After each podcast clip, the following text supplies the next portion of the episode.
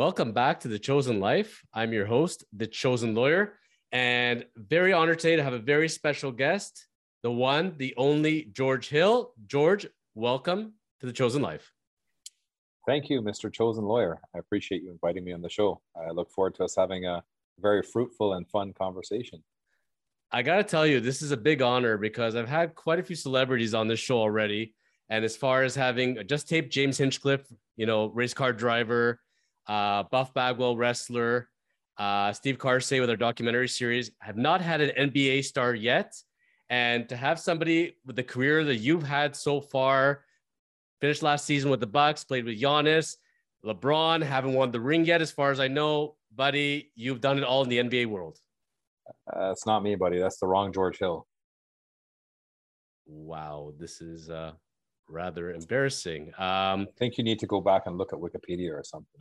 I I gotta say because you're stylish, you're in great shape, you look like you're ready to run up and down the court. So wait a minute, I mixed up George Hill NBA star with George Hill automotive and real estate mogul. That's right. That's right. Mogul, I wouldn't necessarily say, but uh, you know what? If you want to stretch that term, I'm okay with that.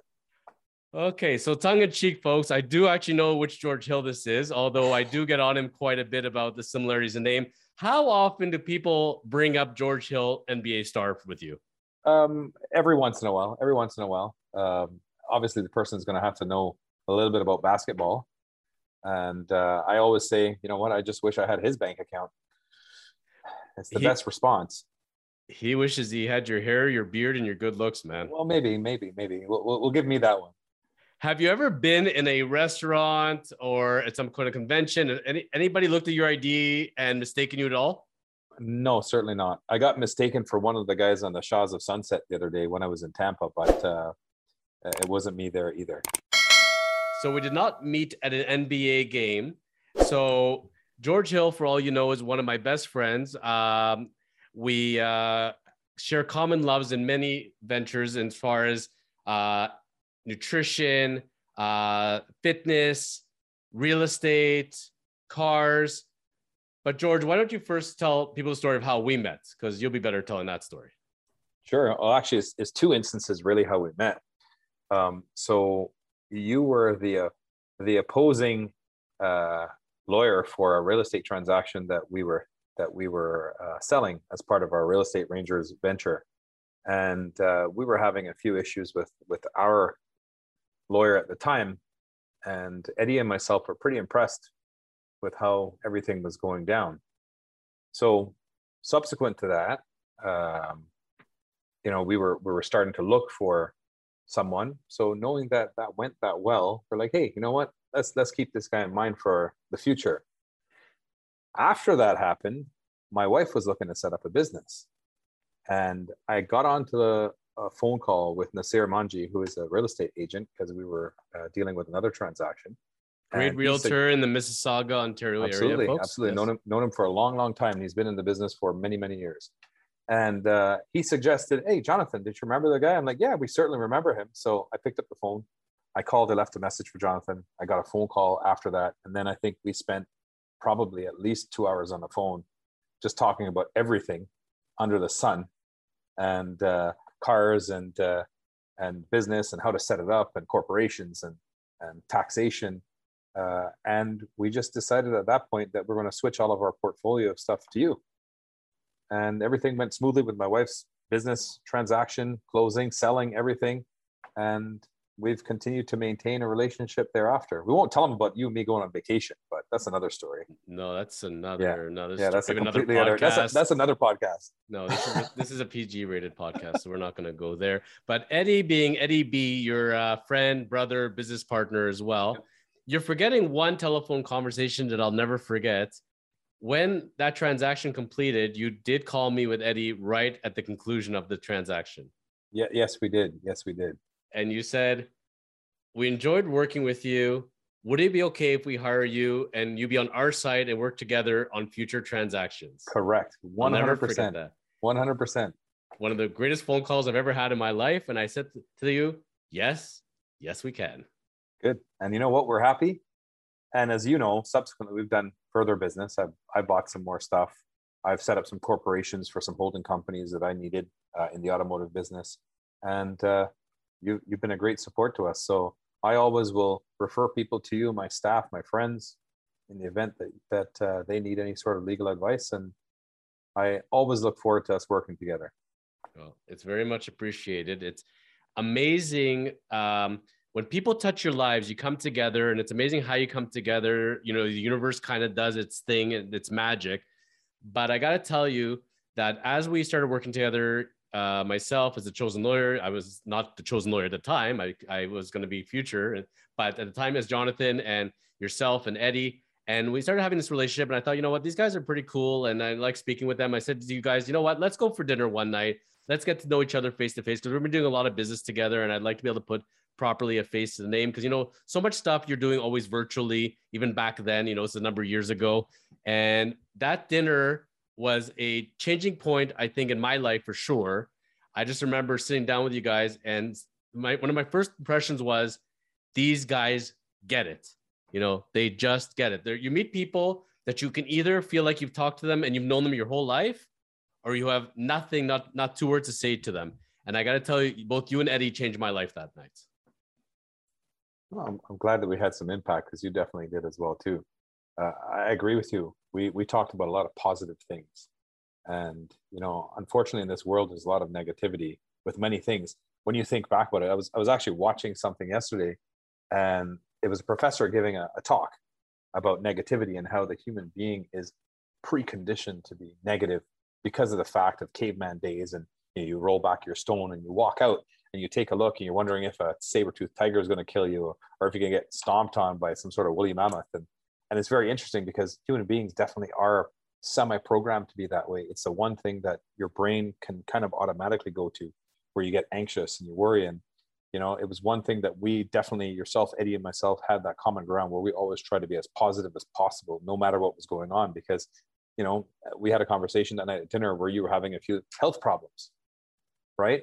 But the way that you approached it the way that you approached it was different than most people who will complain about it. You're like well you know what? it's a good thing that it happened and everything's good now.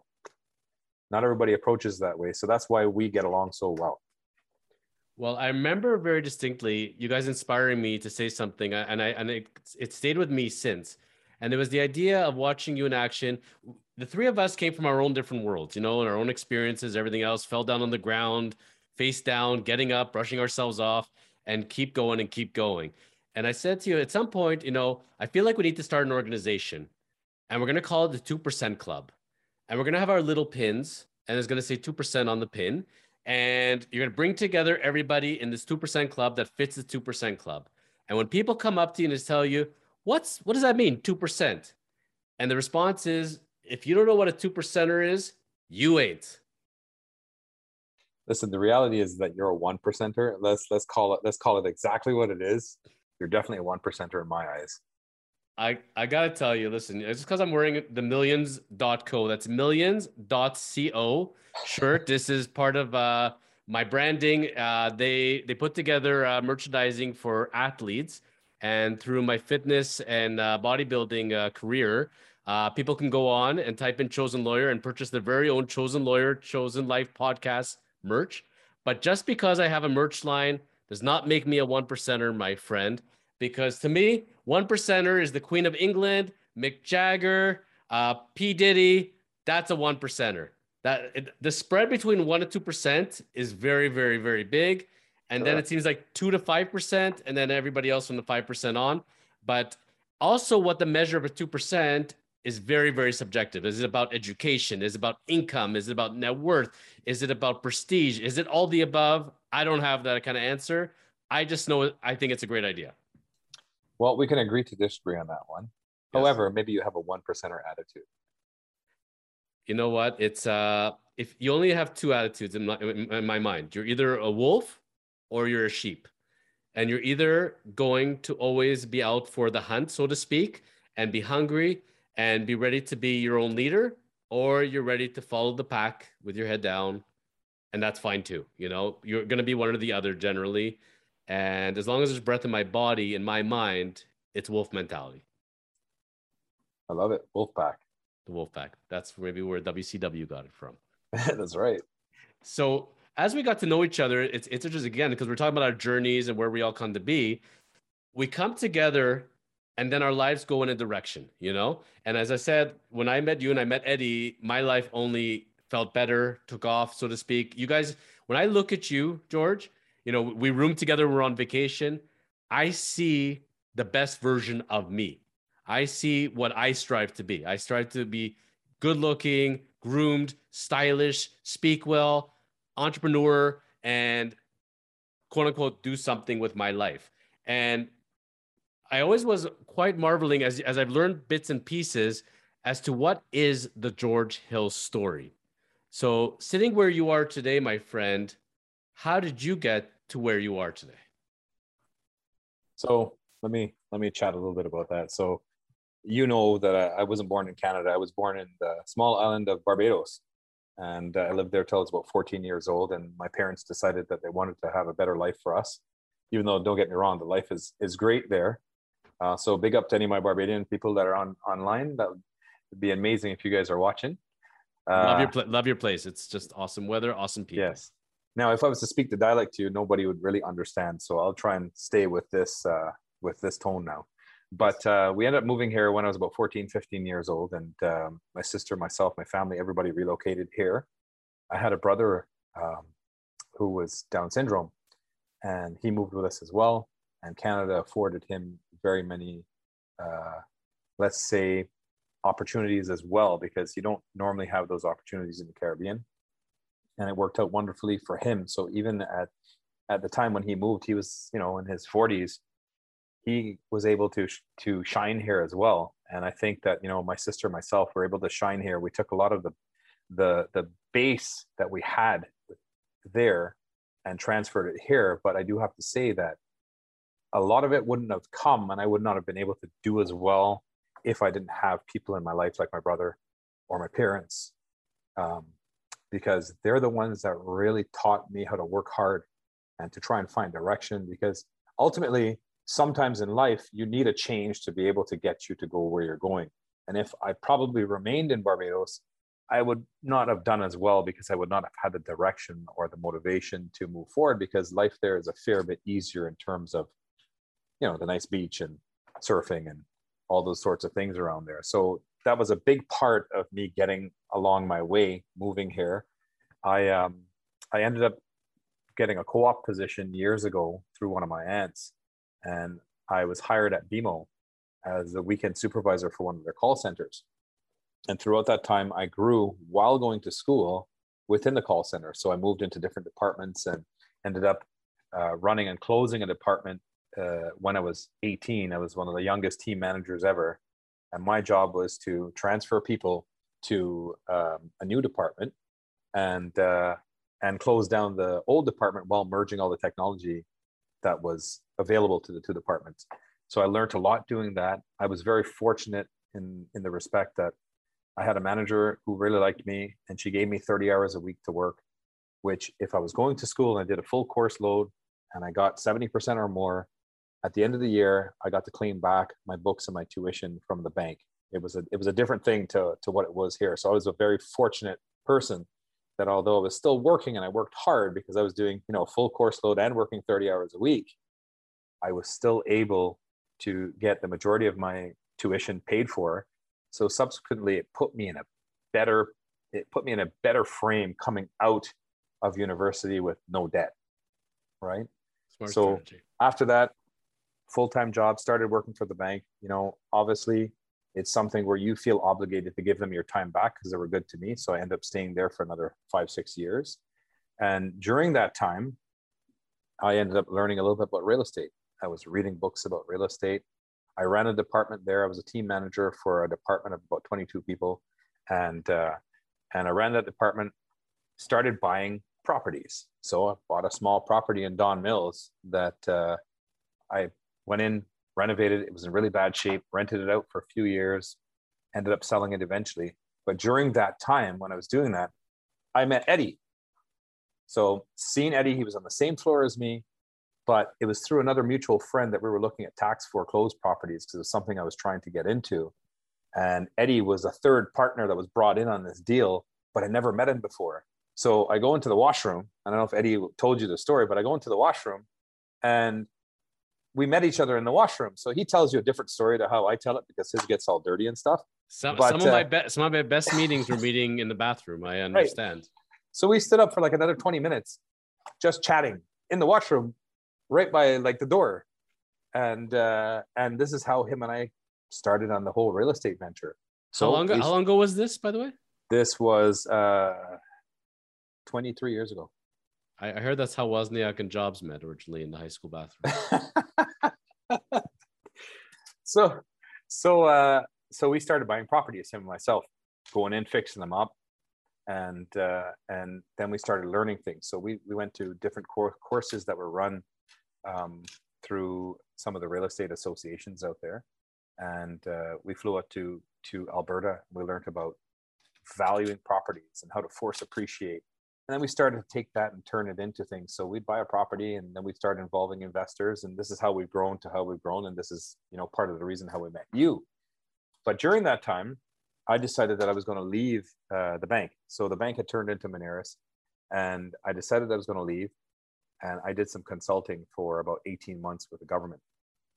And as you realize when you consult the government contracts sometimes can be spotty. So there were there were times in between where you wouldn't have a contract you pick up another contract for three months then you wouldn't have a contract then you pick up another contract. So it was it was pretty interesting stuff the way that you'd have to really keep an eye on on on marketing yourself and making sure you continue to get jobs.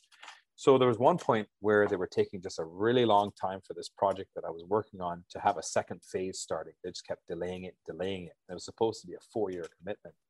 So i was getting a little frustrated after three four months that i didn't have work and I was up for this position. And my brother-in-law, who ended up I- who I ended up working with, kept calling me saying, "Listen, you're not working. Why don't you come and sell cars with me? Why don't you come sell cars?"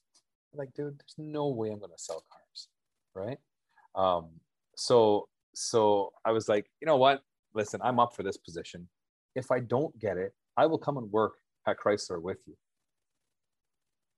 And he's like, okay, fair enough, because literally he was calling me every single day. Right. And- so and- I just, and- I just didn't why- shut him up. And why you at this point? Like, why why did he pick you? Uh, uh, Right. He just kept saying to me, listen, I think you'd be really good at it. Interesting. So I'm like, listen, I've never sold anything in my life. I don't know if I'm going to be good at it. Yes, I can speak to people well. Yes, I'm professional, but I, I don't know if I'm going to do well at it. So anyway, I ended up not getting the job that I was supposed to get. So I pick up the phone the next morning and I call him and I said, you know what? I'm a man of my word. I didn't get the job. So I'll come down I'll meet you at the dealership that you're at. He was at one of the Chrysler dealerships here in Mississauga Okay. and I will start working with you. So he said to me, you know what? My dad's friend just bought a Ford dealership and he needs some good people there. Why don't you go see him? I'll get an interview set up for you and I'll get you in there. So I'm like, okay, fair enough. So I went in, I met the guy at the time, the owner who's he's not not the owner now, but uh, he said to me, when can you start? Tomorrow? I'm like, well, how about Monday? So I started. Didn't really know much about about the car business. Of course, I, I loved cars and I knew about engines and I knew about horsepower and all this sort of stuff. And uh, he's like, okay, I I, I want to get you on the sales team. So I started working. Anyway, by the second month, I was the top sales guy here. Never done it before in your life. Never done it before. So my second month in the car business, I delivered 21 cars. My third month was 24 cars, and it was something that I just put my head down because I needed to make money Yes. and and I wanted to do well at something. I always say if you're going to do something, do it with your full ass, not half of it. Mhm. So I put all my I put all my energy into it to learn it as quickly as possible. When you look at guys like Tony Robbins, he talks about accelerated learning. So if you want to if you want to be a good speechwriter, write a thousand speeches rather than spending a thousand hours on it. Write a thousand speeches and practice your way out of it. This is kind of what I did. I accelerated my learning. I'd listen to a lot of the veteran guys and what they would say and how they would approach things. And I developed a, a process in which I would sell vehicles to people and making sure that they were well informed and there was full transparency. And it worked for me. So within eight months, I was uh, approached by the owner and he said, Hey, I got a chance to look at your resume that I didn't look at before. And I realized you did some process improvement when you worked at the bank. He's like, Can you help me rebuild the processes for a couple of the departments here in, in the dealership? So I said to him, Sure. So I started working on it. And then I took him to this training that we were going to. And the trainer at the place said, listen, if you really want to affect change, you need to give the person authority that's making all these changes. So we went out for lunch halfway through the course, and he sat down and he said to me, effective immediately, you're a sales manager. So I'm talking nine, ten months in the business, and I became a sales manager already. And you know, I had already sold quite a few, quite a few vehicles within my first time here. And I did that for another 12 years as a, as a sales manager. And we became, you know, one of the top selling uh, uh, dealerships in Ontario. We had number one customer service for a very, very long time. Uh, and then in November of 2017, the general manager left and I became the general manager. And that's so Aaron, Erinwood Ford. Erinwood Ford, yeah. Yeah, Erinwood Ford. So it's been now almost five years as general manager. We've done quite a few things uh, since since I became general manager. We made a lot of changes around here in terms of personnel and adding departments. And uh, a couple notable things that we did was uh, we set up a, an export division. So we actually have a wholesale US dealership to be able to offer customers more money for their trades and, and expand our network outside of, uh, of, of, Ontario and outside of Canada. And uh, recently we just purchased Direct Nissan last year as another acquisition under the Raymond Auto Group and uh, it was something that I had a big part in in terms of you know looking at the metrics and working with the owner Dave on it, and we've expanded the business and it, it's it's been wonderful. Like I, I come to work every day and I learn something every day, which is which is great, and I always want to do better and improve. So to me, it's a challenge because you have the autonomy to be able to affect a lot of change. So it makes it exciting for me. I got to tell you, it was very exciting when I found out you were purchasing Nissan there because uh, now it expanded my options as far am I going for a Ford GT? Am I going to go for a Shelby? Maybe a GTR now? Uh, the 270 to which is the it's the 400Z now. We're up to the 400Z, yeah, right? 400Z. We're stepping Lots, you up, buddy. Yes. It's funny because when I was growing up, it was the 270, you know, and those cars yep. are just awesome. And yep. uh, it's it's funny, you know, every company has its own distinct cars, and Ford and Nissan, you know, apples and oranges. But it's it's cool that you can offer a breadth of product that way. I, I gotta ask you, at, uh, what's going through my mind right now is if you had not had that conversation about that potential job with Chrysler, first of all, when you were leaving the bank, what what the heck were you thinking? Like, what was your game plan at this point? You didn't have anything lined up. What if you never had that conversation about Chrysler and let's say that other job didn't pan through? What the heck were you planning to do? Well, you know what? I have enough trust that that God will put me down the right road. And uh, ultimately, sometimes in life, things happen for a reason. Because I always thought, you know what? Great, I'll stay with the bank, stay with Moneris. I, you know, become a senior manager. I do my MBA, get them to sponsor me for it. Eventually, become a vice president, get a get a good uh, retirement, and and and call it call it a day, right? but being able to see the other side of the coin in uh, let's say running a business because you know in effect that's what i do i run run two dealerships and and the us part of it it it gives you a different outlook and the corporate world is is, is a different cat compared to this i have way more fun doing this yes there are more problems associated with it but it gives you a little bit more excitement than saying you know i'm the vice president of uh, processing for North America or something along those lines, right? It, it's a different world. And yeah, what was I thinking?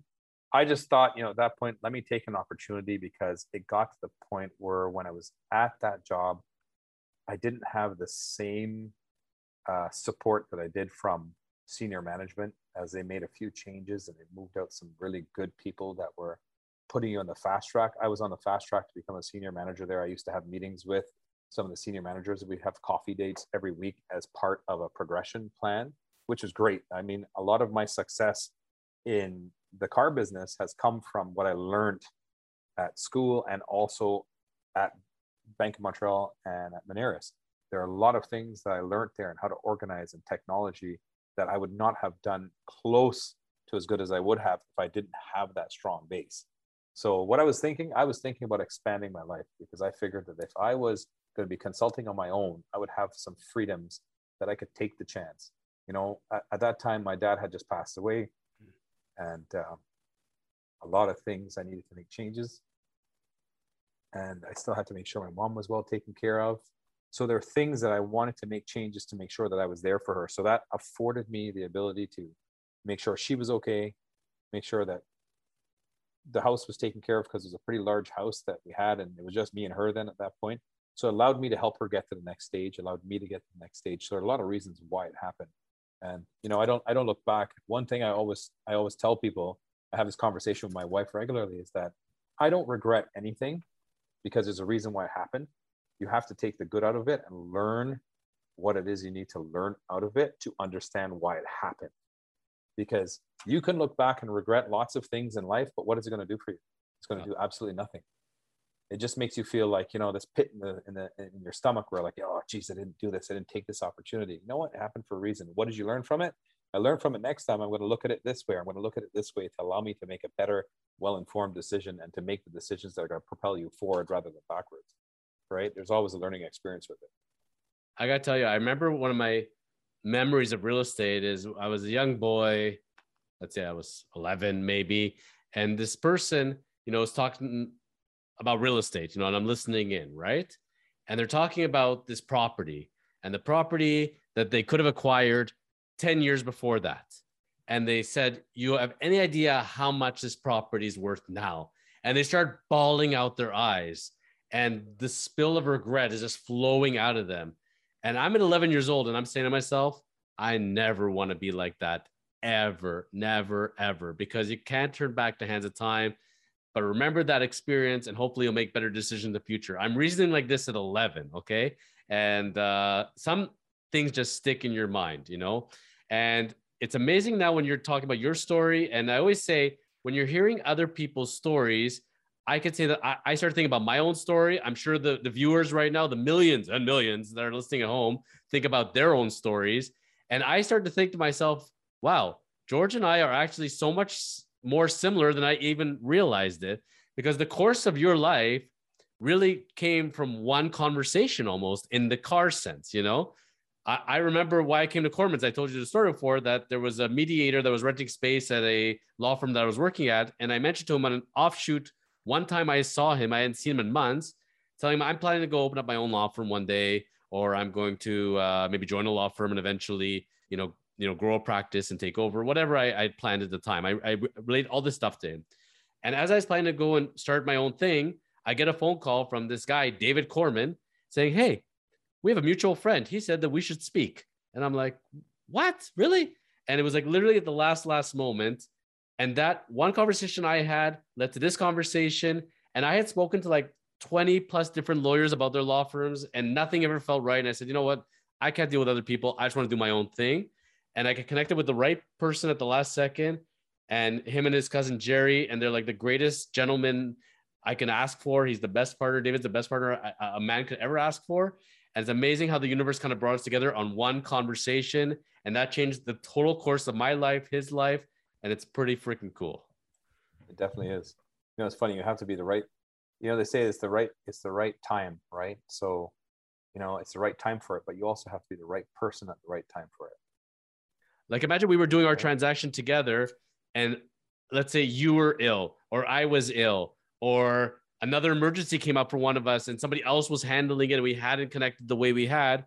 Mm-hmm. If we don't have that one experience, we don't come together the way we do and form a lifelong friendship, brotherhood. It's unbelievable. That is true. You're right. 100%. So now I got to ask you a question because it's always bugged me. And I'm going to use a very, very bad metaphor, but right now I'm binge watching Breaking Bad. Okay. You know, you're familiar with the show? Absolutely. Very good. You're, so, you're like, you're so far, you're so far behind. How come you only binge watching that now?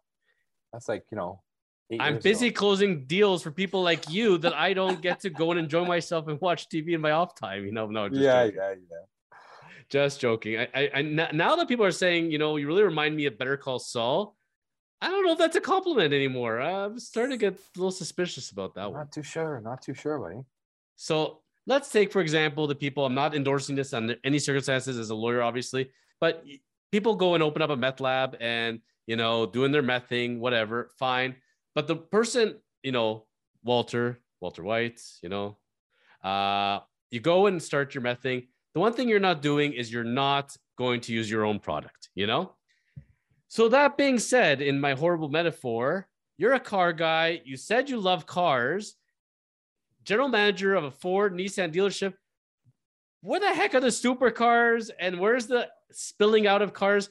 to me, when I watch you in action, I know you get that you love cars, but it's like a widget. Like you're selling widgets. You could be selling these cups for all I know. You're running a business like a business. It's not thought of as a super fan. It's thought of as a business first and foremost. Absolutely. It's thought of a business first and foremost because the thing is, you have to make sure you have the right processes and people in place to run it, regardless of what you're selling. Now, obviously, you have to love the product that you're selling. That that's that's a that's a, a golden rule if you don't love what you're selling and you don't believe in it, then you shouldn't be selling. Number one. Number two, again, yeah, you have to have the right people and processes and you have to treat it like a business. You have to look at your return on investment. You have to look at making sure you're taking care of your people properly because that goes an absolutely long way in, uh, in making sure that your business is successful. And you have to make sure you're taking care of your customers as well too, because they're the people that will come back and buy and, and you want to make sure you, you foster and keep those relationships going, going well uh, too. So yeah, I may not have all the supercars, and I don't get me wrong, I I I love driving. Up to last week, I was driving a Shelby GT350, right? Took it home for the weekend, went to a car show with it. So I really enjoy doing that. But at the same time, I try not to get emotionally invested because you know it can detract you from making sure you're taking care of the important parts of your business. Those things are just a fringe benefit in my eyes.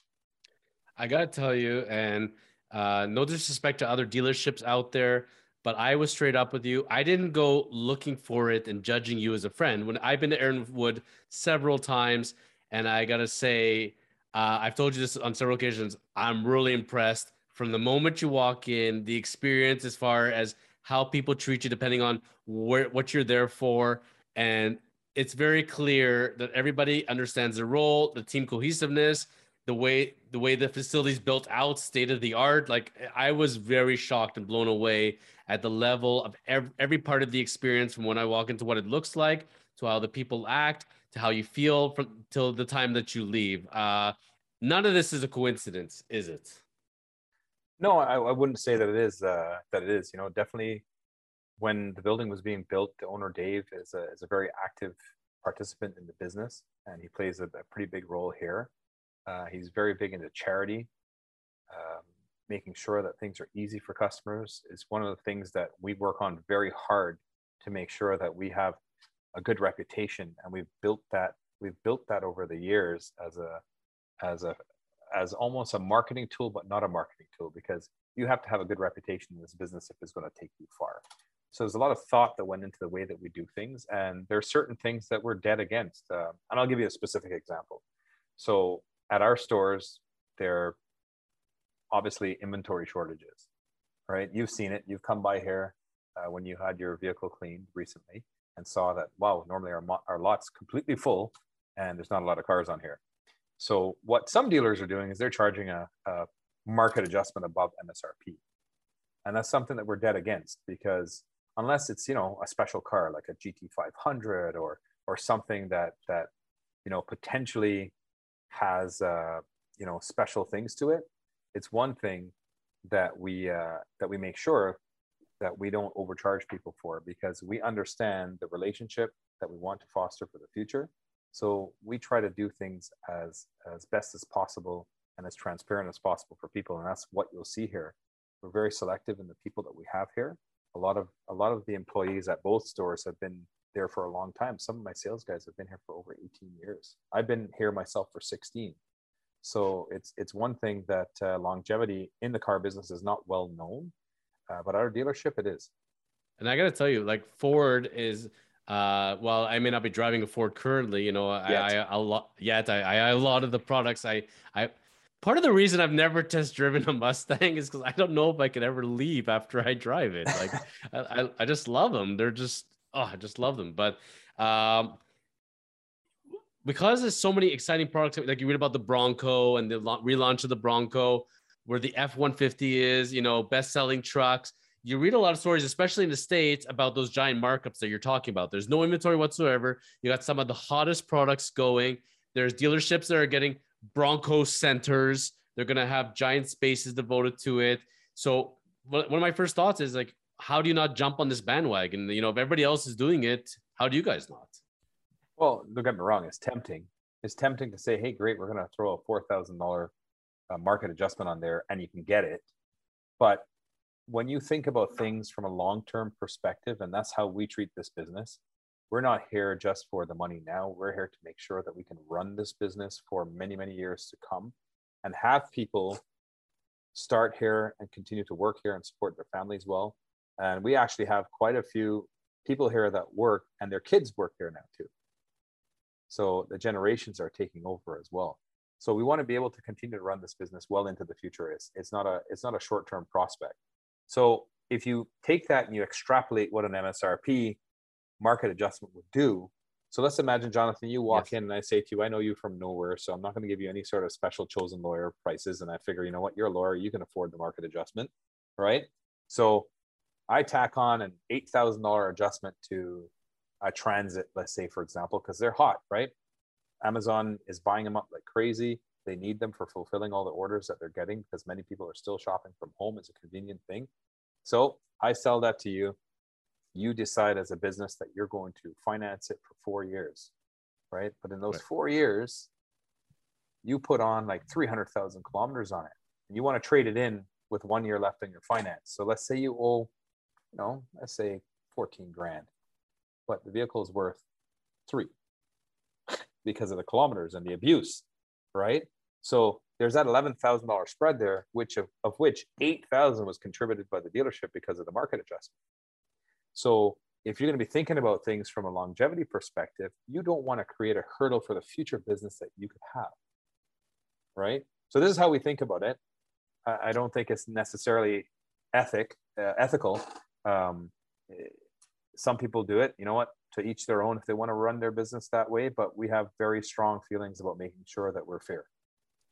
It blows my mind in a lot of businesses, whether you're a restaurant, a grocery store, a lawyer, um, a car dealership, a barber, whoever it is. In my mind, you're one of two things. You're either seeing a customer as one offs and let's just gouge and get whatever we can and move on to the next person. Don't care if we ever come back. Or I want to build relationships. And it saddens me how few businesses actually want to build relationships in this day and age.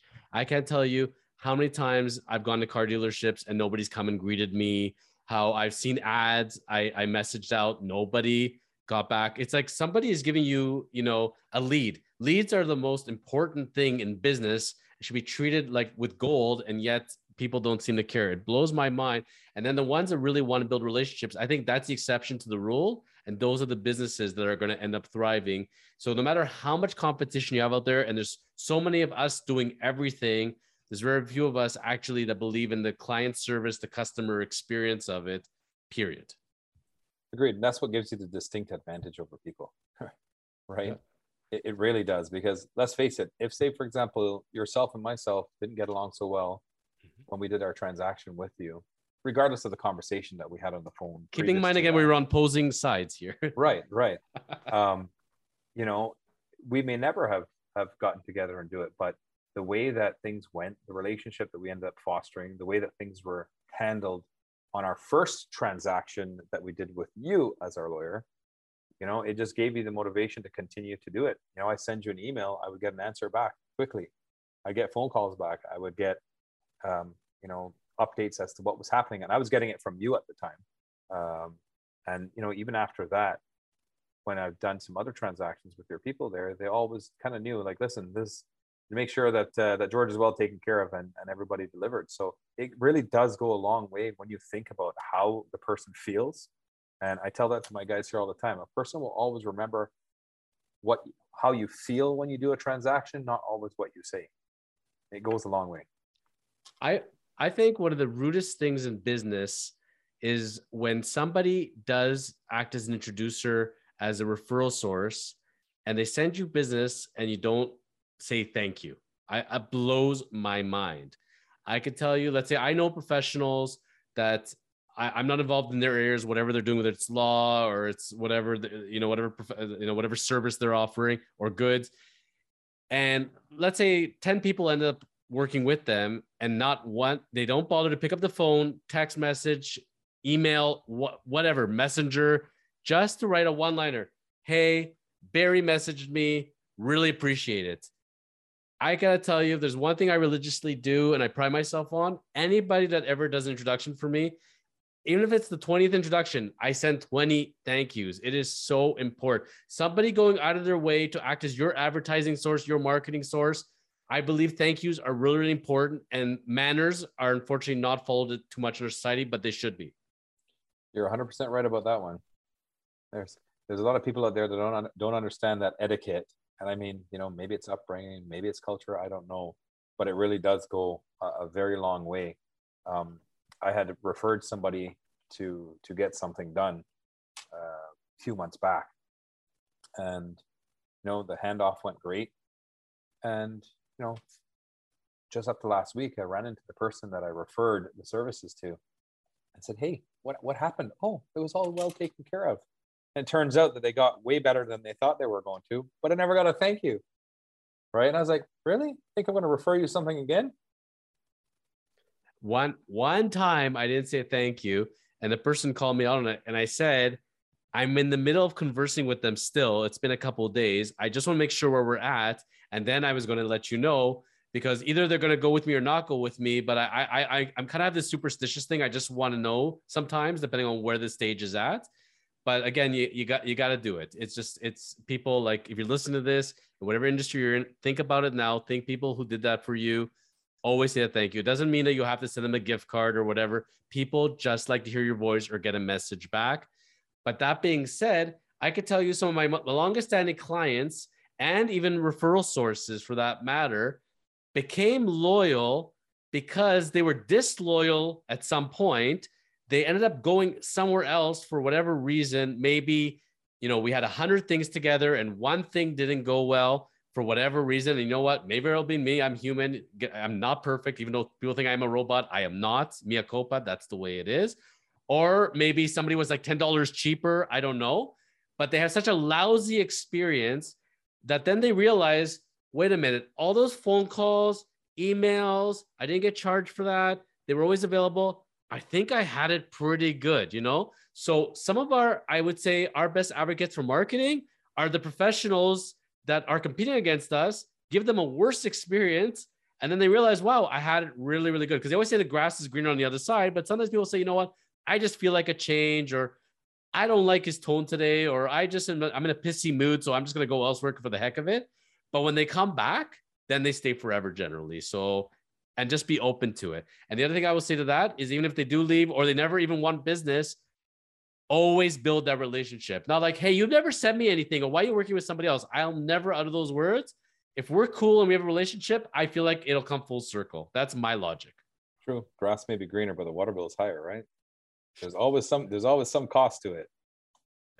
So that being said, of the experience go, I gotta finish on cars here, but I gotta ask you, one of the things that hit me, and I kind of had a cross thing on it, was Ford Nissan and and and because a lot of dealerships in the car business, correct me if I'm wrong, but they tend to build in their one mold. Like a Ford dealership will have several Ford dealerships, like Hyundai, same thing, for example. And then when they start branching out, you know, you'll find this one group and they'll have, you know, seven different brands. All of a sudden becomes a whole empire with it. What was the logic to go from such a product? Like, does it compete against one another or is it actually offering more of a breadth of product to your clients? What do you feel? So I mean, part of the reason that we decided to go with the Nissan store, um, because we were also looking at a, at a, at a Chrysler store at the same time. Part of the reason why we did that is that back in 2018, Ford decided they were not making any more cars. Sedans. Correct. Other than other than the Mustang, that was it. So that was the only thing. They got rid of the, the Fusion, they got rid of the Fiesta, they got rid of the Focus, um, and they were all very well selling lines. Like those those lines sold very well. Uh, but they thought, you know, that their market share, people were going more towards trucks and SUVs. Not necessarily that they were wrong, um, but we found that we had a bunch of customers here. It made up 38% of our sales cars. So of course, for us, we had to make quite a few quite a few adjustments um, in terms of trying to switch to selling more SUVs and trucks to pick up that business. So we did that successfully. However, we still had a complement of customers who wanted a car, who wanted a smaller car for their kids who are now driving. And, and this is part of the reason why we decided on the Nissan store because when we started looking at it, we're like, well, let's let's take a look. They have cars. It gives us the opportunity to sell to our existing customers, so we have that relationship already built. So it's, it's an easy transition. They had the Sentra was redesigned. Uh, they redesigned the Frontier. They redesigned uh, the Pathfinder. Uh, they have an electric iteration coming to Ariya. The Leaf is being redesigned. And I just actually literally went to a meeting two months ago where the stuff that's coming down from from Nissan over the next three years is some crazy stuff. It's going to be some exciting cars. And then you also have the 400Z that's coming. So so that's part of the reason why we decided to do it because it added to the complement that we had here. Sure, if we had the opportunity to buy a Ford store uh, now, we still will because it's easy to keep within the brand because you understand the process well, but you don't have that offering where you're able to pick up the other part of the market. So that's that was the reason behind it, and uh, you know, Nissan's been pretty great to work with from a corporate level. I get lots of support. I, I, I fostered some good relationships there with the regional managers and our, our district managers and things like that. And, uh, you know, we understand what it is to be a franchisee. You know, you follow most of the rules and you, you fight back when you need to, but the majority of the time, if you're, if you're just wanting to run a successful business, they'll support you.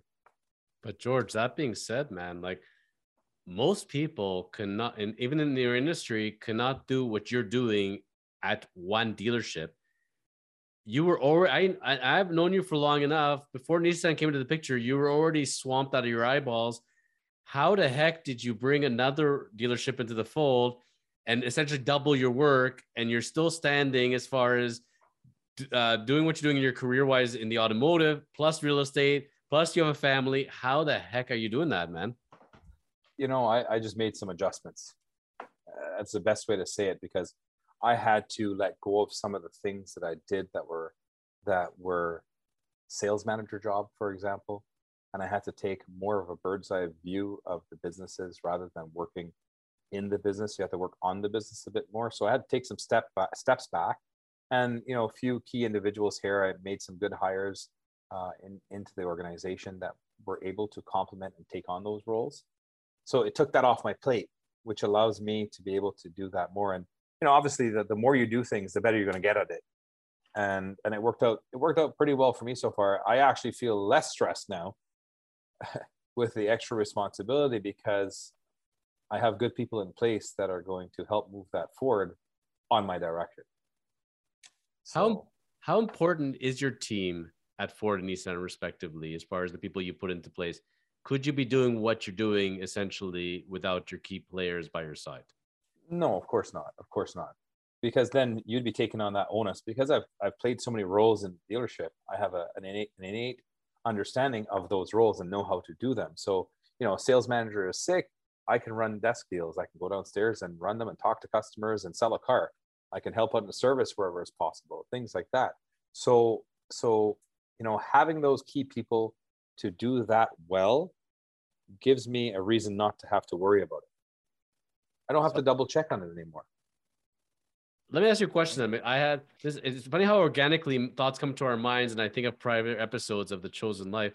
Uh, Mohamad Fakih was on, the president and of uh, of Paramount Fine Foods, great great uh, restaurant brand, and he was saying that in his mind that the employee, your team members, are in fact more important than the customers.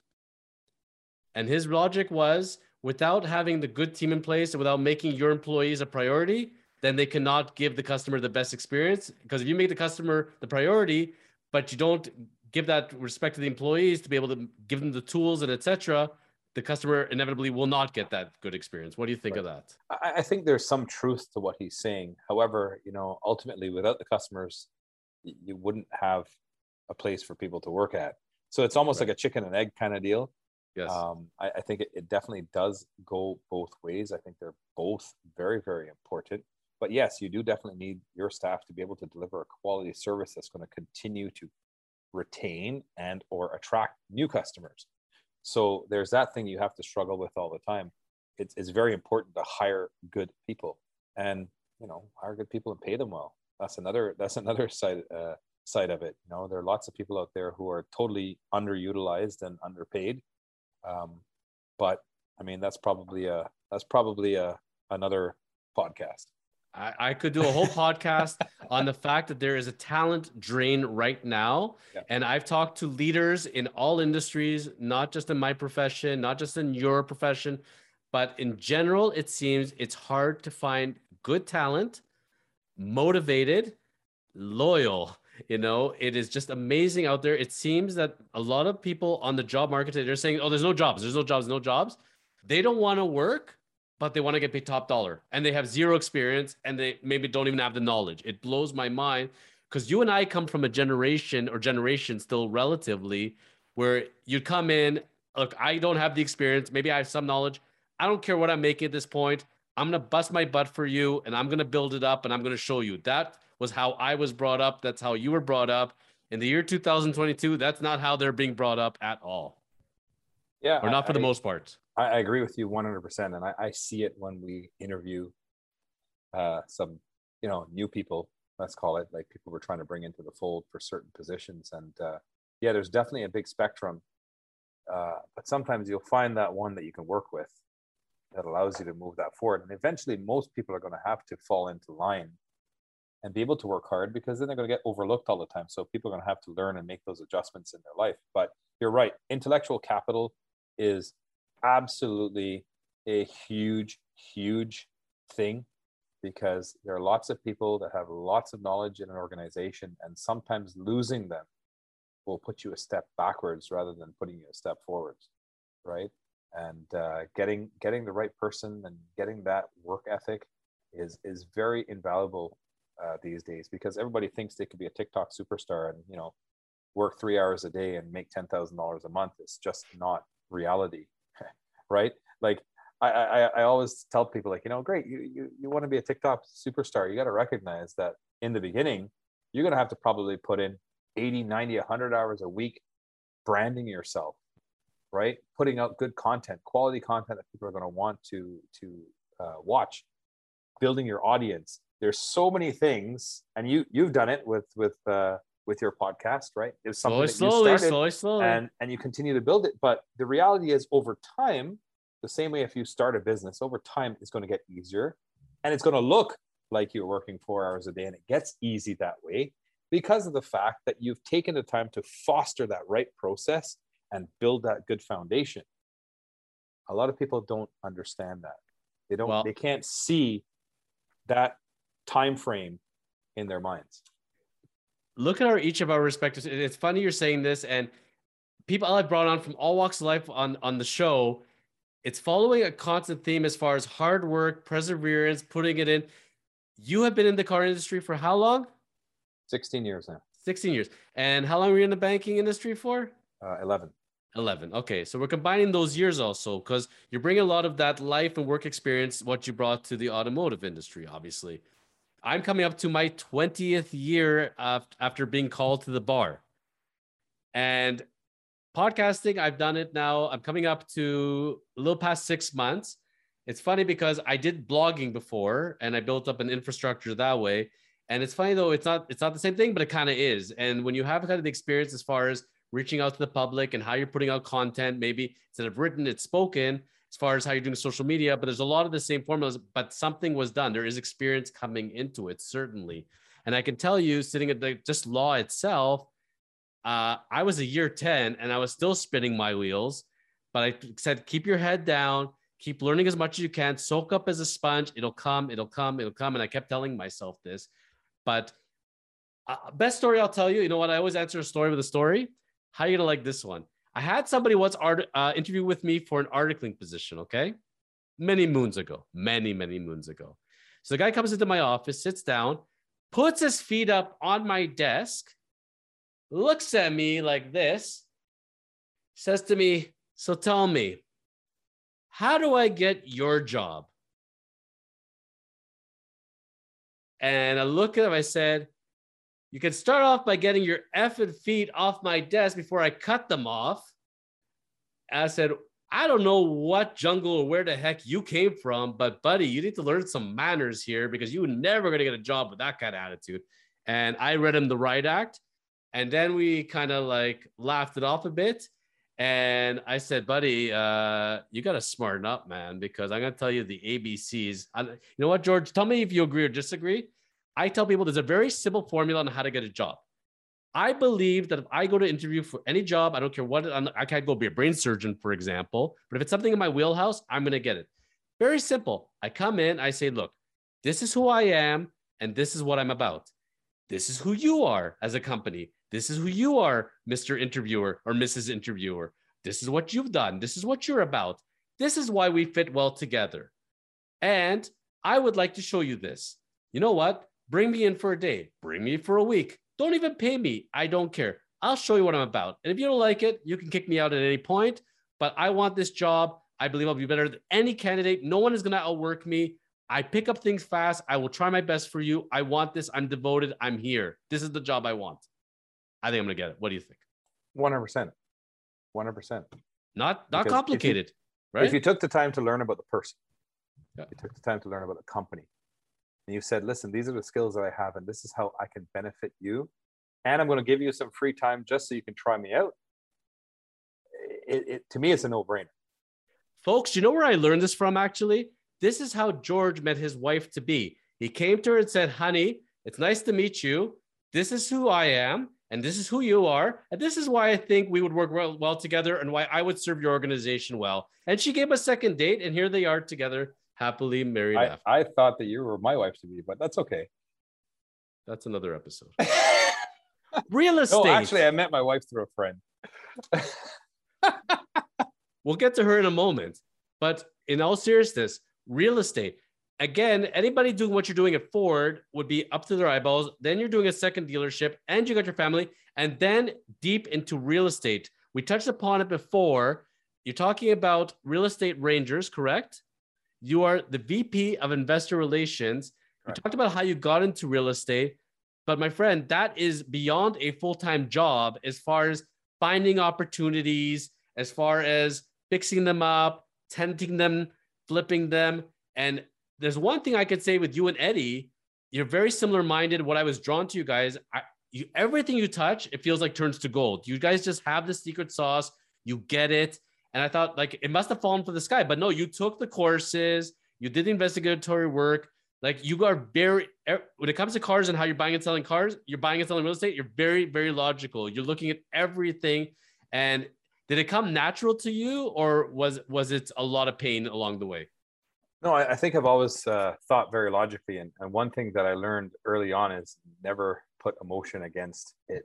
Look at the numbers, look at the offerings, look at your process, make your decisions based on that, rather than saying I feel some way, because you know you could feel something really good and you got a gut feeling feeling about something, but if the numbers don't support it, you really don't have that backup. Now, don't get me wrong. There's certain circumstances looking at you know various stocks that that they've been able to affect uh, moving like GameStop and things like that, that was affected.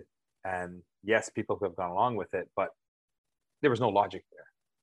Right. So, right. so, you know, for me, it was always about let's not have emotion when you're doing it. It came pretty, pretty easily in terms of the way that my brain works, because my brain works in a process. So if you say to me, great, how do we need to do this? I start thinking a solution in my brain right away. It's like, I feel like it's almost like a flow chart that happens in my brain to see how everything is going.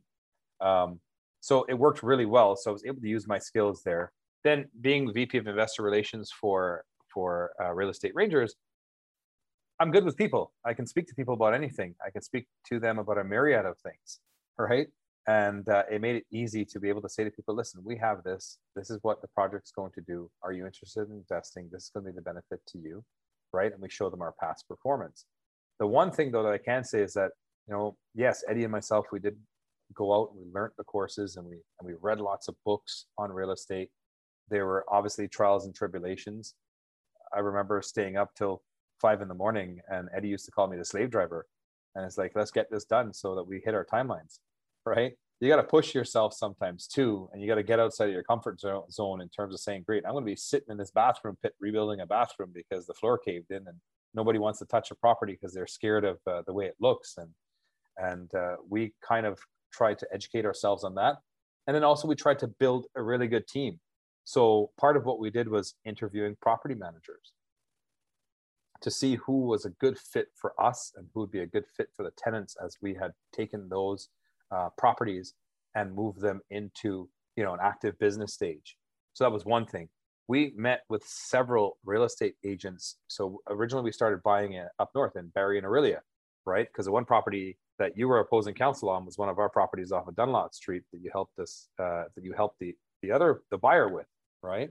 I can't um, confirm or deny that, but you can say it, sure. Yes. So so you know we were really big into that market as it was growing, but we went out there and we met with real estate agents, and we would say, great, hey, you know what?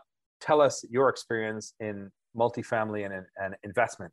And I can tell you this: there were not a lot of agents out there that understood metrics and net operating income and how your cap rate affected a multifamily property and commercial properties. A lot of them didn't have that understanding about force appreciation and, and all those other factors that, that came into line. But a big part of it was building that team. So we found good real estate agents, we found good property management that we had um, that we had a good relationship with, and it was symbiotic because you know as they started to do things for us, we helped them improve their process, and they helped us improve our process. And then as a result of that, I always spoke to prospective uh, landlords that they were approaching for new business and i would tell them about our experience with them and it allowed them to get more business so they took really good care of us because there was that exchange and there was that reciprocity that happened right so it made that part easy and one of the things i think that made us successful in doing what uh, what we did is that the car business you know typically is closed on a sunday so eddie and myself would call each other up on Friday night and say, okay, let's go driving for dollars. This is what we used to call it, driving for driving dollars. Driving for dollars. Driving for dollars. Love so it. I'd say, okay, I'm off this Sunday. Let's drive up to and let's go knock on doors. So literally, we would drive and we would go look at some properties and we'd say, okay, great, let's find the, the ugliest house on the nicest street. Right? And we go knock on the door. You guys tenants? Are you the owner? And we'd ask them questions like, you know, how's your tenant? How old are they? How, how, how old is the landlord? Are they looking to sell? and we get numbers from them. And and it was kind of funny because we were there's probably like our third or fourth time doing it because we'd do it we'd do it religiously, probably two Sundays a month. And there was this older gentleman that we pulled up, and uh, and we uh, we saw him sweeping the driveway. So I walked up to him and I introduced myself and I said to him, uh, you know, are you are you a tenant here? He says, no, actually, I own the place. I'm like, wow, this is great because normally you're running into tenants all the time and you got to get the numbers from them, right? And uh, we started chatting with him, and he said, "You know what? I own quite a few more properties around here." And he's 84 years old at the time, actually, ironically, right? He says, "Let me take you inside and let me show you a few of them." So we went into the one property. He was a carpenter by trade. He did beautiful work inside the place. His properties were well maintained. He had rounded edges instead of square edges for his walls. Like he he cared about making sure he had a quality product. And uh, he says, Let me get in the car. Let me show you the other one. So we drove around and we looked at another six or seven properties. So after that, you know, Eddie, Eddie, the way his brain works automatically is mathematics. Let's let's go back and let's run it through the meat grinder. So he created this whole spreadsheet. Was called the meat grinder, we call it, and it would take in, you know, appreciation over time. It would take into account any sort of um, uh, things that we'd have to spend money on to force appreciate the property to the level that we needed to to raise the tenant profile and, and things like that. And he ran it through. He's like, oh, you know, let's go back up and let's meet with with with uh, the gentleman named Bill, right? So we went back up several times and we met with Bill numerous times, like probably a dozen times. And we finally bought all of Bill's properties from them two years ago when he was 91 years old. We chased him down for seven years. And he's and the funny thing is he's still alive, so he's 96 now, and he is one of our tenants because he continued to live in this place that we bought from him. So it's kind of interesting how that worked and having those relationships with people and you know just going out and finding out information and putting yourself out there made a big difference to saying great we didn't acquire these 17 doors by chance. We worked towards it. And even other things when we're doing work on properties the way we treated the plumbers and the guys that worked for us automatically got us referrals. So we're good friends with uh, one of uh, one of the gentlemen in in Orillia as well too, and we ended up purchasing four of his properties through the plumber because his family didn't want to continue. His daughters didn't want to continue the real estate business. He wanted to retire, and we ended up buying some of his properties. So it was those relationships that we forged that allowed us to move forward. And I wouldn't necessarily say it came in an easy way, but it, it comes naturally because of all the things that you do ahead of time to prepare yourself for the success. You got to put in the groundwork, right? It's just like a house. You got to have a good foundation before you get to the top, right?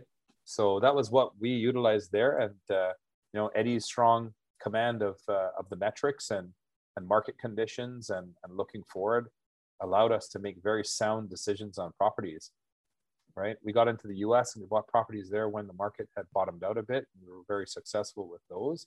It's a different kettle of fish. So we had to take the time to learn that process. You got to get acquainted with it first. Get get your get your feet wet that way. Learn about it that way. Learn as much as you can about it before getting into it because it'll help you, you know, kind of bypass some of those pitfalls that everybody falls into. As you're saying, so many thoughts are going through my mind, and I'm gonna give you the three top ones that popped in my head as, as you told me. And I love that driving for dollars, by the way. That's amazing. Uh, number one, Eddie, I love him, but he frustrates me because it has to make the dollar sense. I've talked to him before, and we're talking about opportunities in general. And he's like, no, it doesn't work. And I'm like, Eddie, I'm telling you, man, this thing's gonna hit for sure. It makes sense. He's like, Nope, I ran it through the numbers, not good enough. You know, he has this thing and he goes, he's like that guy, you know, at the roulette wheel and he's got the system and you got to follow the system to win. And as soon as you, and I, I've seen those guys, they, they're winning for two hours, they deviate from the system once and they lose it all. You got to stick to the system. I get that. So that's point number one. Number two, and we kind of touch upon it, but it's kind of funny. We were supposed to come together originally, and I was supposed to actually be your lawyer because everybody introduces everybody. So your realtor at the time, Nazir Manji, I was also looking after him and his clients. So Nazir actually said to you guys, turns out afterwards, I got the lawyer for you. And you guys like, no, no, no, I already have my lawyer. That's fine. But we should have been together anyways. So again, everything in its proper time, my friend. The, everything happens the way it comes together. It's just, it's, it's absolutely nuts. Point number three, and I believe that you'll agree with this one as well. I can tell you, having been a lawyer now, you know, for close to 20 years, dealing with many different types of clients in the real estate corporate world, I could say one thing, and I tell people this all the time, especially those kids, kids in their 20s and then young adults as they're rising up professionals in their early 30s. I could say this much: if you really want to be uber wealthy at the end of the day, the people that I know that have done really, really well, they have one thing in common: they own a lot of real estate. It just seems to be a common thing that people that get it put it together a portfolio over time. I always talk about the example of the Portuguese Italian bricklayer who came to Canada in the 50s and 60s. They're and they're working through in the 70s and they're acquiring one property, one property, one property at a time. You know, they don't spend, you know, on crazy things. They, they they're very frugal. And then as they're 90 something, people look at them and like, doesn't look like they have a pot to, you know what, in. And turns out they got 10 properties mortgage free. Sounds pretty smart to me. It does. It does. And I mean, listen, you know, a lot, a lot goes, uh, there's a, there's a lot that you can say about people that are frugal in a certain way because it helps them benefit for the future. So having that understanding of how to build makes a big difference. So so you know you have to have a lot of respect for you know you talk about the portuguese or italian bricklayer and they're probably not making as much as let's say an executive right but they save their dollars they try their best to make sure that they're spending it on something that will give them a return right rather than saying great you know what i'm just going to go buy this gucci purse and handbag and slides and and and you know utilizing the money for things that that are not going to give you that return. Now, don't get me wrong. There's nothing wrong with spoiling yourself because as someone who's going to be successful with fi- with their finances, you have to set aside some money to treat yourself to something because it can't always be all work no play because then you get burnt out. Right? And and there's a psychologist psychologists that have said in studies that you will not have the incentive to work hard and want to grow because you've given yourself no incentive. So Correct. there is a thing about work reward, work reward. Absolutely. Yep. I mean, one one of the books that I've read several times is Secrets of the Millionaire Mind by T. Harv Eker. Recommend that to everybody. He talks about a system. Again, we talk about systems again, right? Always a system on how you take yourself to make yourself financially free. Right? He talks about setting up various bank accounts. And part of it is you take your earnings and a portion of it goes to savings, a portion of it goes to charity, a portion of it goes to just blowing it. So he says, look, you know what? If you want to go and have a $400 bottle of champagne because that's what you like, you do it because you've earned it, right? But make sure that all your other pots are well taken care of so that you can continue to bring your life forward. So that's one thing. You definitely have to have the system in place. And one thing about real estate, though, that I will caution people is that Eddie is right. You don't want to overpay for something now because it's going to take you a fair bit of time to, to, to right that wrong, right? One of the key things about investing in real estate is making sure the metrics make sense. Sure, don't get me wrong. A lot of people buy, um, you know, new construction because there's going to be an upside to that. The way that immigration is happening and the way the, the housing market has been going uh, previous to the little dips now there's definitely a benefit and there's there's several ways to skin a cat. But the tried and true way is to make sure you run your metrics you don't get emotionally involved and you make the decisions based on that and don't overpay for it because you won't have to dig yourself out of the hole. You always want to make sure you have a backdoor in anything you do. Eh, you come back to the car business for example i talk to my used car manager and say great if we're going to buy a car for some for our stock we always have to have an exit plan it's the same thing with buying a property. Eddie and myself always used to sit down and say, great, here's the exit plan. And this is what we'd say to investors. This property, we expect it to earn this much. And when it hits this amount, we're going to exit. We want to give people the understanding that there is an end to it because it, doesn't allow people to feel that they've earned anything from just sitting on a property for years and years and years. So I mean, for us and someone, if you use the the Portuguese bricklayer, for example, mm-hmm. right? Their end result is that they're going to have a very comfortable retirement with 10 paid off properties that they don't have to worry. Their family's going to have that generational wealth at that point. You've passed it on. That's your motivation, right? It goes a really, really long way. I, I one of the topics I wanted to bring up that was related, but I kind of stepping back for a second and what we're discussing here was the thoughts on everybody always asks me, you know, well, how's the real estate market doing? What do you think is going to happen? What's going to happen in interest rates? But I want to step back for a second because there's two kinds of people in my mind, and you know this is again overgeneralization, but regardless of what's going on in the market and interest rates, etc., I think people have to step back and look at their situation and seeing where you're at in life. The reason I say that is I give the example: you have two doctors, two lawyers, for example, both very successful, making hundreds of thousands in income each, and I've had them as clients and you think that these people are you know beyond well off with savings etc and yet they come to refinance their house and guess what happens? They're rolling a whole bunch of debt into their property. The average canadian they say has eight credit cards or something like that but they have car payments lines of credits credit cards etc etc etc so when you go and your house has gone up let's say over the last five years it's gone up 300000 let's say you're like wow that's amazing and then all of a sudden, turns out you have another 200,000 in debt that you've accumulated since your last mortgage. One group of person that has this debt say, okay, so my house has gone up. I'm going to go refinance it now. And then I'll be able to pull that debt into one area at a much lower interest rate and a lower payment. I'm the smartest person in the world. Versus the person that goes and buys a property, lives frugally, some of them go and live in their basement even and rent the upstairs, or they live upstairs, rent the basement, maybe, or they just rent, have the whole house. But their property's gone up by that same amount. And then they're saying, you know what? I'm going to refinance it and I'm going to use this money as my seed money towards buying my next property. And I'm going to run my metrics. And with the mortgage I'm going to have on that one, plus here, and the rent I'm going to get and carrying the cost, I'll break even or I'm going to make a little bit of money every month. But now I own a second property. That to me is called building wealth, regardless of the market. 100%. And, and I think you recognize there's good debt and there's bad debt. So if you're going to say, great, you know what, I'm going to refinance my house because I have $50,000 in credit card debt that I've amassed on vacations and all these fancy things. And then you're going to take that $50,000 and I'm going to extend my amortization period another five years. So it's a nice, clean monthly payment for me. You've taken that good money and put it against a bad thing right? Amen. But definitely you take that you put that into a couple of real estate projects and you look at, at the ROI correctly and you you run your metrics and you follow the process. And yes you may co- it may cost you a couple hundred dollars every single month but what's going to happen is that you're going to profit from those ones in the future in a big way. Because when they're paid off and it's been paid off with the sweat of the of the first house then that one's paid off as well too you're laughing you have so many options at that point and passive income. You know, it's it's incredible.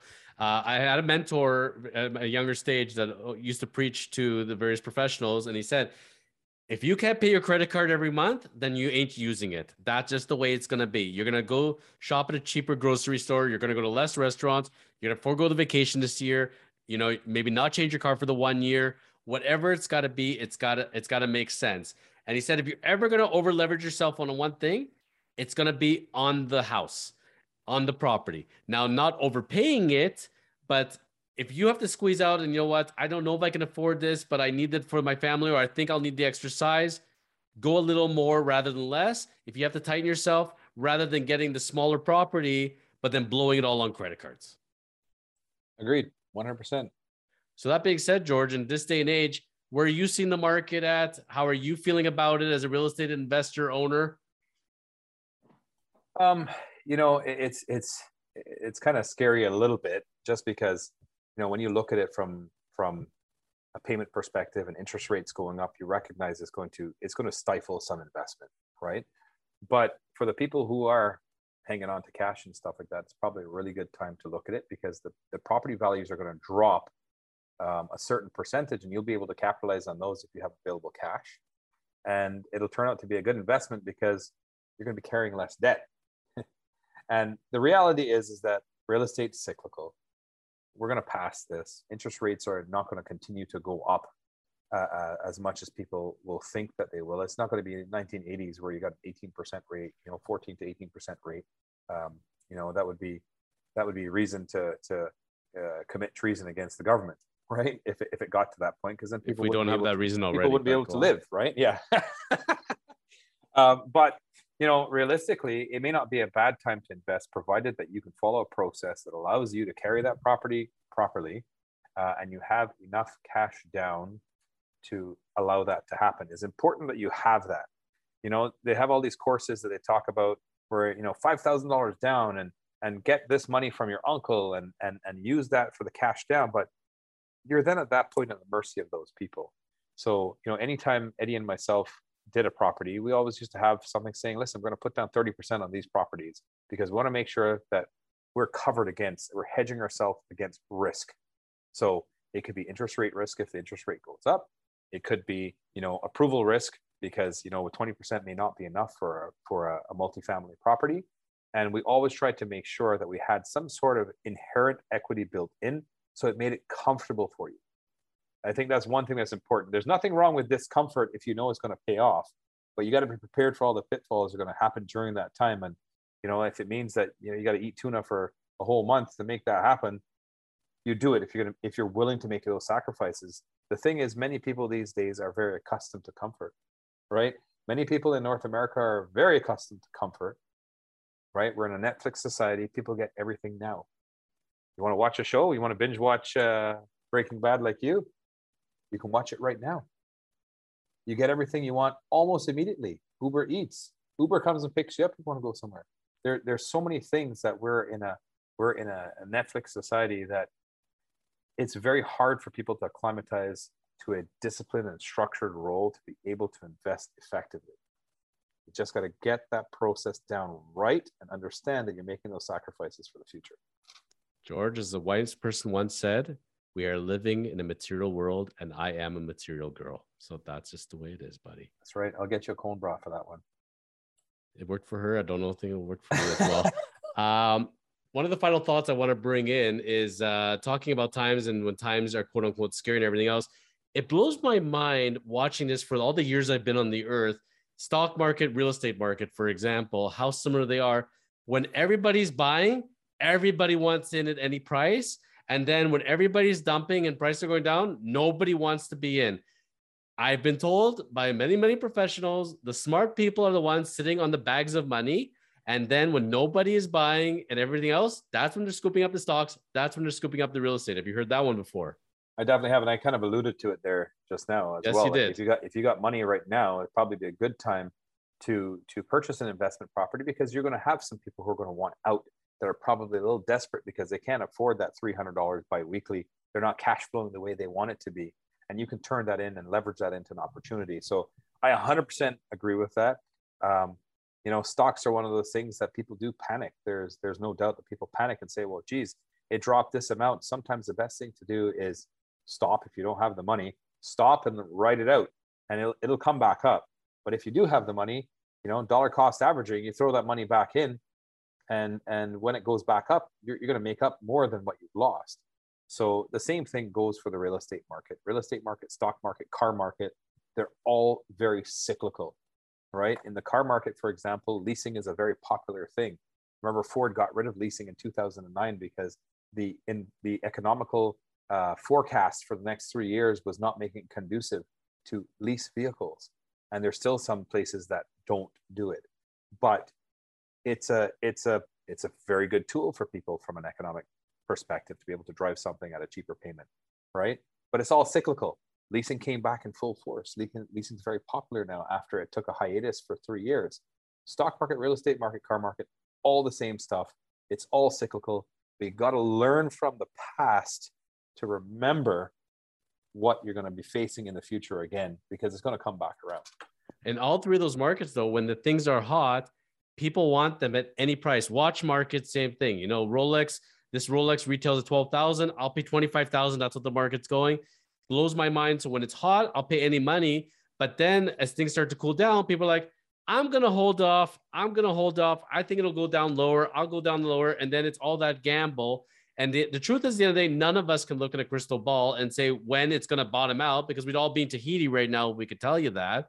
But I, the way I see it, if you're going to go buy a house, let's say 1.7 million, and you're kind of holding off a bit, things cool down. And now all of a sudden, you know what? There's no longer bully offers, multiple bids. I can go put in my conditions, put an offer properly. And now I could scoop it up at 1.4. I think I'm pretty happy with that versus saying maybe it'll go to 1.2, maybe it'll go to 900. You know, people get, I find they get very greedy and during those slower periods. And I'm in my mind, jump in, you ready for it? Because it's funny because you're going to wait a little more. If it's going to go back, now you, now you're going to say, I could have had it at this price and you're going to play that game. That's the whole regret thing, right? People, people think, well, you know, I could wait a little bit longer. It might, it might go this direction, but nothing's guaranteed nothing's guaranteed. But realistically, using your example, one seven to one four, I mean, it hit one seven before. It will again.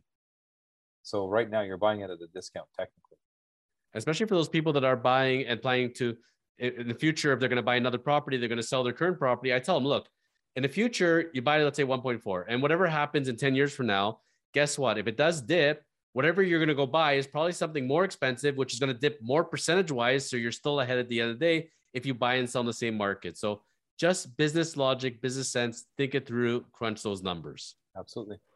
Any final thoughts out there for those car buyers, for those real estate investors out there that are saying, you know, what's uh, what's going to happen as car supplies coming back, are real estate supplies coming back? What what are your general thoughts on these two markets?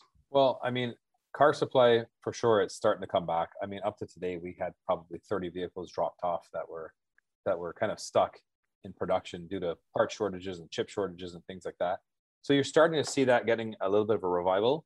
Uh, in my opinion, and looking at everything that I've, I've spoken to the various manufacturers and, and a lot of people in the industry, it probably won't be till the latter half of the year, like, you know, last quarter of the year, you're going to see a marked improvement in the amount of inventory that's coming in and the availability to have stock units. So that's that's one thing that, that you'll notice that'll probably start to happen, but it won't be full force um, the way it used to be until maybe sometime next year. And and in my opinion, I think that a lot of manufacturers have learned how to run more efficiently. So when I look at at running the dealership, we used to have you know as high as 1,100 cars in stock at one time, and realistically, we don't need that. We've found a way where you can have a good balance between factory ordering vehicles for customers who don't need them immediately and selling out of stock for the ones that do need it immediately and, and try to get away from that, you know, whole immediate gratification thing. Um, so there, there's going to be a, an adjustment in the way that inventory levels are across the car market because you won't need that crazy amount of inventory anymore because you can run your business a lot more effectively and efficiently and save yourself a lot of money and interest and things like that carrying that amount of inventory. So you will notice that's going to happen across the car market in my opinion. Uh, i may be wrong but I, I don't i don't think so because a lot of the manufacturers are really kind of saying hey maybe you don't need that amount of inventory. So that's the one thing. Um, real estate inventory obviously right now you're going to have uh, you're going to have less demand than supply because a lot of people are a little scared and and i understand sorry my lights just went off. Uh, i understand that uh, in in a lot of transactions that are closing now because the property values have dropped down a lot of people want to uh, uh, renege on the contract. It, it's unfortunate. However looking at that supply canada's opening back up immigration immigration is definitely coming back. Uh, up to today i got a couple emails from people who are coming to canada and they're looking for jobs which is which is a wonderful thing because you always want to give people an opportunity to to go down the same path that, that i did right? Um, so you're going to find that that's going to help stabilize the um, real estate market because you know they got to come here they're going to have to accept the real estate uh, rates and um, a lot of people that are led into canada at this point are, are fairly financially viable so they're going to be able to contribute in that respect and and canada is bringing in a lot of highly skilled people too so we're going to benefit from that immigration. It's going to help stabilize the real estate market and supply issues. Um, uh, I don't know. It's, it's, it's, a tough one. It's a tough one, but I would still continue to invest in real estate. I, I'm actually, you know, I just bought a, a pre-construction uh, last year because I recognize that it's going to be growing in those areas. And I'm working on a couple other projects outside of the country at the moment because of the popularity there. And uh, I don't think you should ever stop investing. Just check your metrics and make sure that you can support it all. Well, George, if you need uh, those agreements reviewed and closings to happen, please Google Jonathan Chosen Lawyer, and I'm sure he'll be very happy with his team to assist you in your real I'm estate and corporate I'm needs. Sure, he will. Thank you so much, George, for taking the time today. You know, it's a wonderful conversation when we know we scheduled for an hour and an hour and a half flies by in a moment's notice. That goes to show the level of friendship and conversation. You're a highly intelligent guy, very personable, approachable. I got to say, you've been a tremendous friend and mentor to me, and really appreciate your time today. Thank you so much for having me. For people that do want to reach you as far as questions on cars, real estate, best way to reach you? Uh, if you want to, if you want to look me up on uh, at erinwoodford.com or directnissan.ca, my contact information is on there. If you have any questions about cars, uh, real estate, our website is actually down right now for real estate rangers. But if you go to LinkedIn, you'll find me on there as well too. Look for George Hill. If you find uh, NBA glory seasoned veteran playing with Giannis, you've reached the wrong George Hill. That's Trust right. me, I made that mistake once. George, I know we didn't meet in the bathroom for the first time, but I'm glad the universe did bring us together. So again, thank you very much, and I'm sure we'll have you back. Your uh, your partner in crime from the Three Amigos. Uh, I'm working very hard in getting him on because he has quite the story as far as his connection to the whole chosen lawyer brand and all that. Uh, he was actually the one who took the picture originally that ended up on the t-shirts and mugs that you see. So we're gonna have him on for that story. But he's a very busy man, so we'll continue to diligently work with his team to try to find a scheduling time for Mr. Eddie B. Wicked, it'll be an awesome time when you have him on there. Yeah, he'll he'll have the stories guaranteed. So as Absolutely. we're signing off, we pull up the the pipes. But my pipes are not like yours, man. Oh yeah, They're not whatever. like yours. And we old. say, I'm getting old. Keep living the chosen life.